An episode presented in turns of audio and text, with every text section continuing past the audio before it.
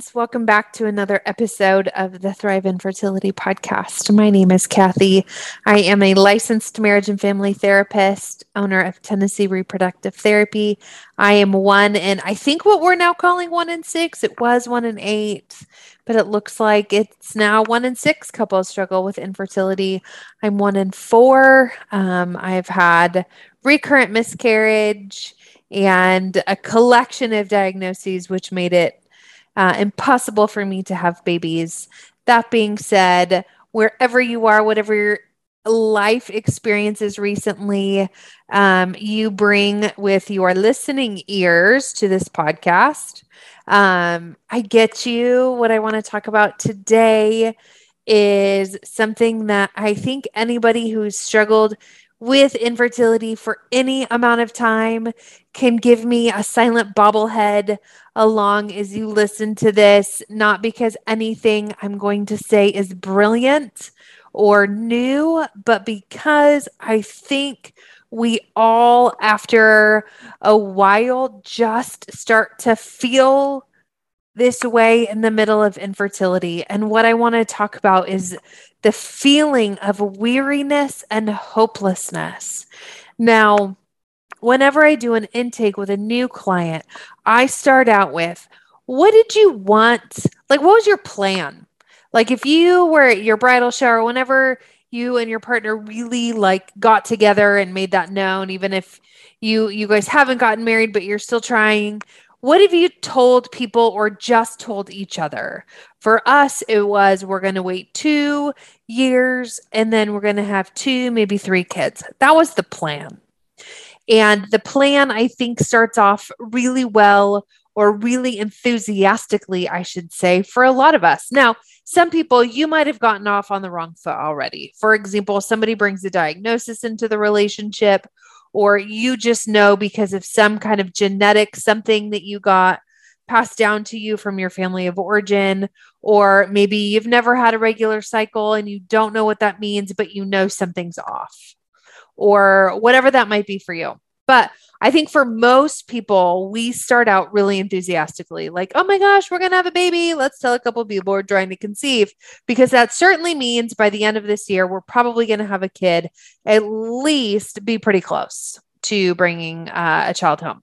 So we start off there. And, you know, I've likened it in here to a race before but whatever however you see your journey thus far whether it's a race whether you're climbing a mountain whatever it is, we start to feel just super excited. We think, oh my gosh, I finally, who says that? Oh my gosh, we finally think that like we've reached this place of adulthood and when we've done everything that we thought we should have done up until this point. And now we've got to the part of adulting where we think we are mature enough, ready enough empowered enough, financially ready enough, whatever, to have a baby. And so we go into month one and it's like, we, this is so great. We're going to have fun. This passionate sex means something. It's not just recreational. This is so fun and on purpose. We buy our ovulation sticks if we know about them yet. A lot of people don't know about them until infertility, but we definitely get those pregnancy tests that cost way too much money.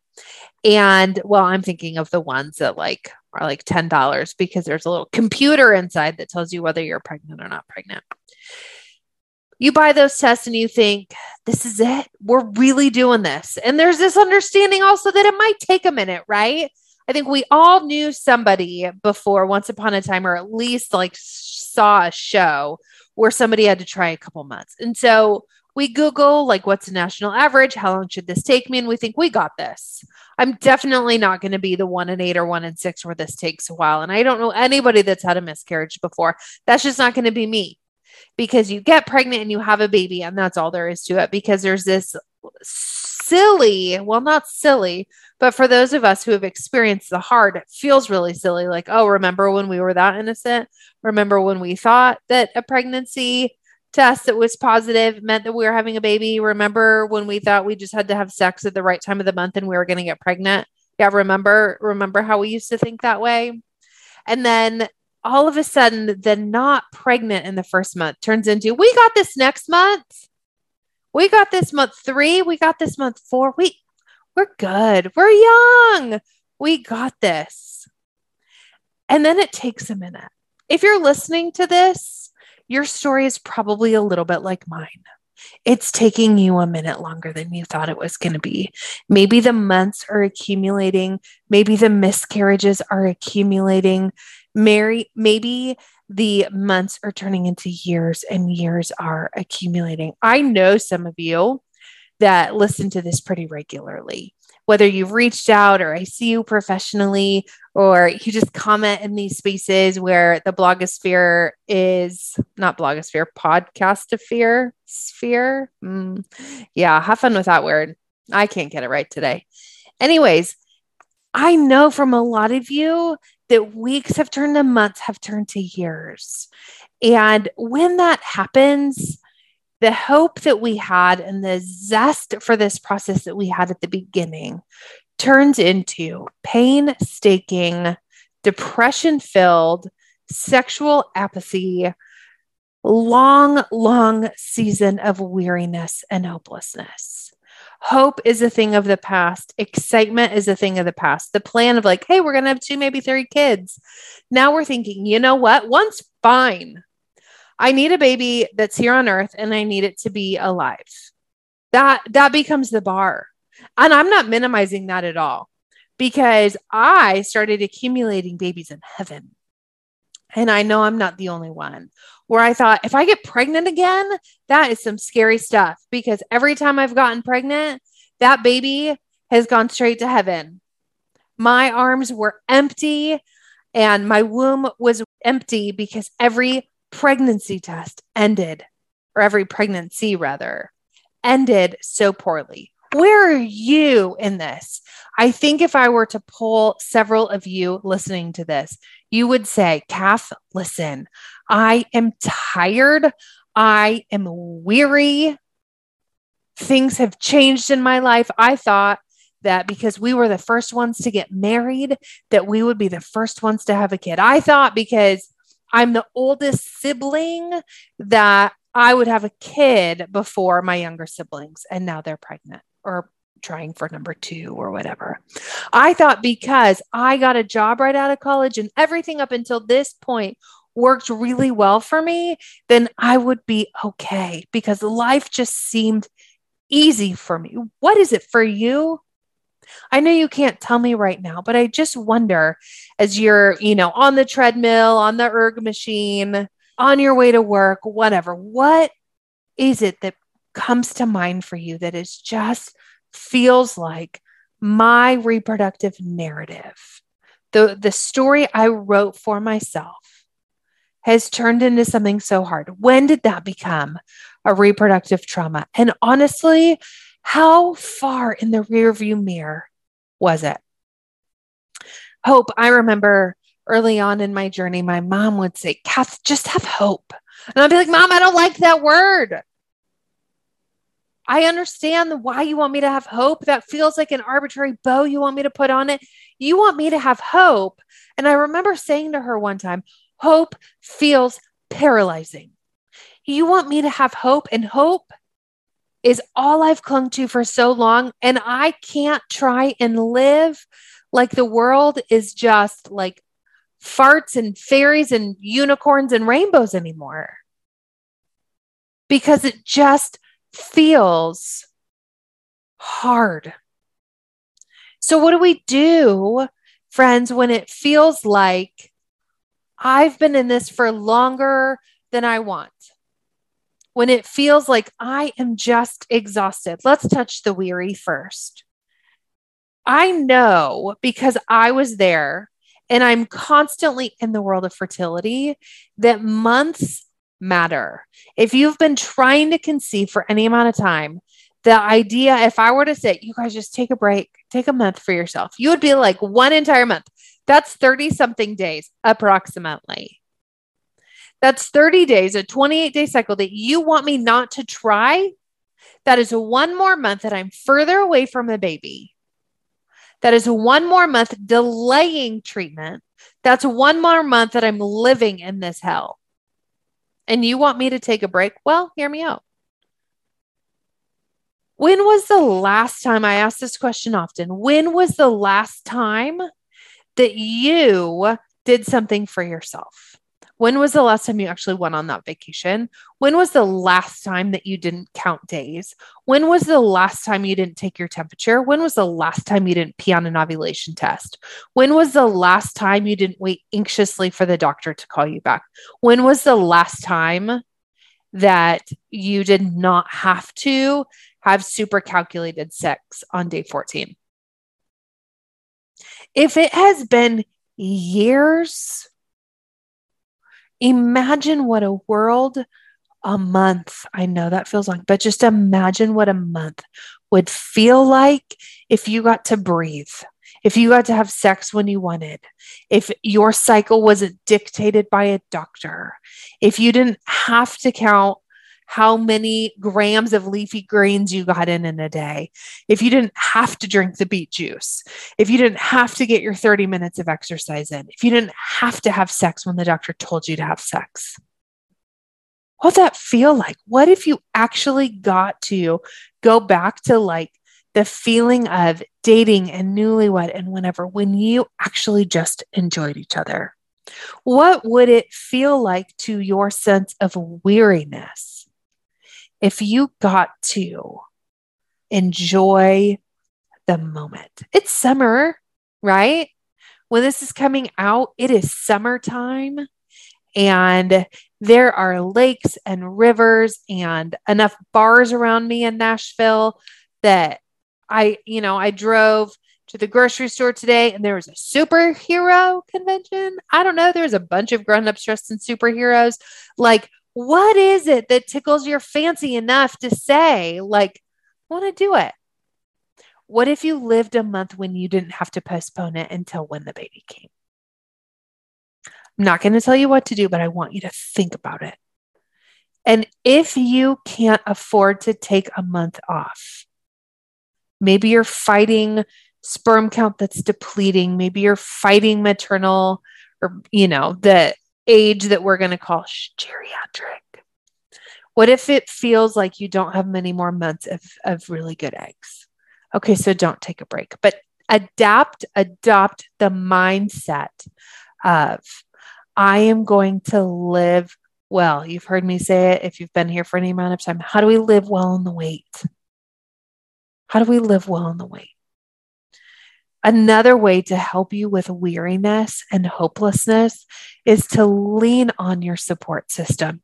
Maybe they are people that you only know through Instagram who you've only ever messaged back and forth. But those are seem to be the only people in the world that understand you. Maybe it's a family member, a partner, a therapist. If you don't have one, TennesseeReproductiveTherapy.com. Even if you're not around here, email me. I'll point you in the direction of somebody in your area. Be more than happy to do that. Lean on your support system. And maybe even me saying that, you're like, Kath, I am alone. I get it. I get that you feel alone because the world feels like it's passing you by. That is an easy thing to experience when it just feels like Everybody is getting what you want. Find a person, even if it's a therapist, even if it's a, you just coming back here, somebody where you can say, I'm not okay. I am exhausted. When we're feeling hopeless, when we're feeling weary, I think it's easy to live in a posture where you show greater empathy to somebody else other than yourself. It's really easy if another, uh, you know, TTC sister were to come to you and be like, listen, friend, I am lonely. I am weary. I am exhausted. I can't go on one day. You are going to sit down with them and you are going to just nod along as they lament about the struggle and you are going to go into problem solving mode. You're going to go into compassion and you are going to just surround them with your love. And I totally get you. What is stopping you from showing yourself that same level of empathy? What is it that's saying, stopping you from saying, self, this is hard. Oh, girl, this is hard, but we're okay. We got this. This is exhausting. I'm going to bring somebody else in, but like you're doing a great job. You're putting one foot in front of the other. You're giving yourself progesterone and oil shots all the time. You're taking the suppositories. You're doing the medicine. You're keeping everything straight. You're a rock star self. Show yourself some empathy. Be open hearted with the compassion that you give yourself. Offer yourself the support, maybe that you need for yourself. Sometimes I will tell the people in my home, like, I need a day. I need a time out. I'm not a good version of myself right now. And the world feels like it's expecting a lot from me, even if those are the only, or even if I'm the one like putting those expectations on myself. Offer yourself the support to say, listen, like I do, hey, I need a time out. I need a day. I'm going to go read at the coffee shop. I'll be back in a couple hours. I'm going to go spend the night in a hotel because I just need a break. I'm going to go home to my parents' house because I need somebody to take care of me. That's okay if you need to give yourself a timeout to catch your breath in this journey. This feels like a sprint and a marathon all at the same time. All at the same time. We're going to also reframe some thoughts when we're feeling hopeless, when we're feeling weary. We have intrusive thoughts. So think of like the anxious brain. Maybe you're super familiar with this. Intrusive thoughts are the thoughts that you don't have to tell yourself to have, they seem to come as from the middle of nowhere and they come in with like fire behind them, making you believe like an intrusive thought, for example, we used to live in the middle of nowhere. And if my husband was home, like he said, Kath, I'm going to be home at five. It's like 510. My intrusive thoughts say, what am I going to do with my life after I bury him? Because certainly he's dead on the side of the road because of the ice storm. And like, I just, instead of being like, oh, I should call him, I'm like, oh, certainly. Okay. Am I going to move home to be closer to my family when he's after the funeral? That's an intrusive thought. So, an intrusive thought during all of this, and it might be minor. Here's some examples for you with an intrusive thought. It might be, I'd never be a good mother, anyways. Maybe this is the universe or God punishing me. Maybe my partner is better off without me. Maybe my partner is better with somebody else. I'm broken. I am wounded. I am not a good woman. I'm not a good man intrusive thoughts are going to creep in and tell you lies. So we're going to reframe them, repurpose them. Instead of maybe I'm not to be, maybe I'm not meant to be a mom. Maybe the intrusive thought is I'm not meant to be a mom. Let's go ahead and repurpose or reframe that thought and say, I haven't become a mother yet. I'm still waiting. Maybe the intrusive thought is my partner would be better off with somebody else. Reframing that thought says, My partner and I are in this together and we're growing together. Maybe the intrusive thought is, I am broken. I am wounded. Other women are better off than me. Reframing it says, My peers around me are in a different season that I haven't, I just haven't gotten there yet. The good thing is, is once I get there, I'm going to get all their hand me downs. That's what I I was afforded by the time that we got to bring our kids home from Ethiopia. All my friends were done with parenting and I got their hand me downs. That's how I reframed it. How can you look at your situation from a different angle? Now, if intrusive thoughts are causing you emotional paralysis, if anxious thoughts or depressed thoughts are leading you down a path of I don't like myself. I don't like my life. Any thoughts of self harm, any behaviors like addiction, please, oh, please, oh, please reach out to me. I promise I'll fit you in as soon as I can. You do not have to fight this alone. And also, infertility, I've said it before, but it doesn't feel like to you feel like it to you right now. Infertility is a season. And you might be like, well, this is a longer season than I ever thought it was going to be. Sure, I get it. I get it.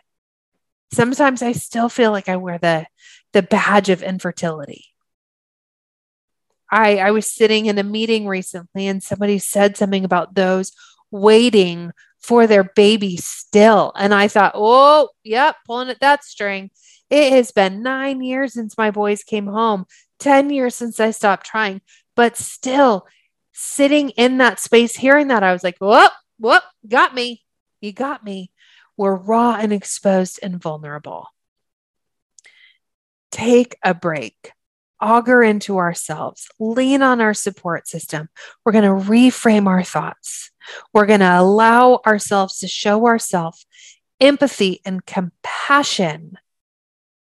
And we're going to reach out if our thoughts are consuming us to the point that we feel like we need the support system for thoughts of self harm, of addiction, disordered eating, thoughts of just complete and utter hopelessness. Not like I'm hopeless, but like I'm really hopeless in my life.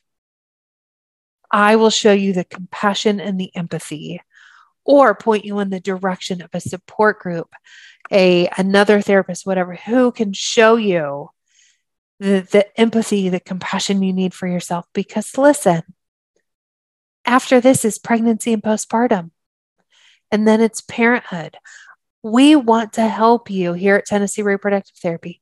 We want to help you be able to stand on your own two feet so that you can go into those seasons feeling equipped, empowered, whole, and healed.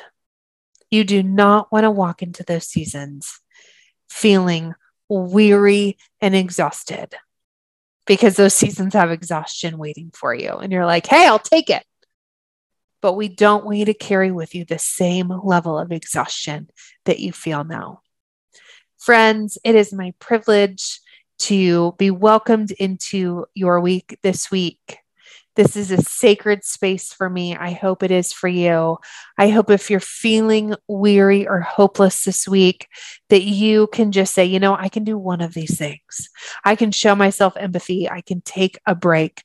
I can reframe a thought. I can find a therapist. I can lean on my support system, whatever that might be. Give yourself that gift. Please give yourself that gift. I hope that wherever you are, even in the beginning when I said, I hope that you had a great week. I hope next week's even better. I hope that you find a moment to shower yourself with compassion, to give yourself a happy clap moment where you can just feel inspired, vulnerable in a good way with a with a friend, with an honest, trusted companion where you can feel like you're in beauty and nature notice the world around you, broaden your worldview enough to be able to notice or broaden your perspective this week enough to be able to see how the the light bounces through the trees, how the smell of coffee feels, how the rose smells. I know it's like, oh, she's cheesy. She's telling me to stop and smell the roses. But you know what? In the middle of this marathon of infertility, that just might be the very gift that you need to give yourself this week. Friends, I'll be back with a guest next week. I'm excited for you to meet her. And that's all I'm going to tell you for now because because some things are just better left unsaid for now, but it's it's going to be a gift to you. I hope that you have a great week. Go out and thrive, friends. Bye.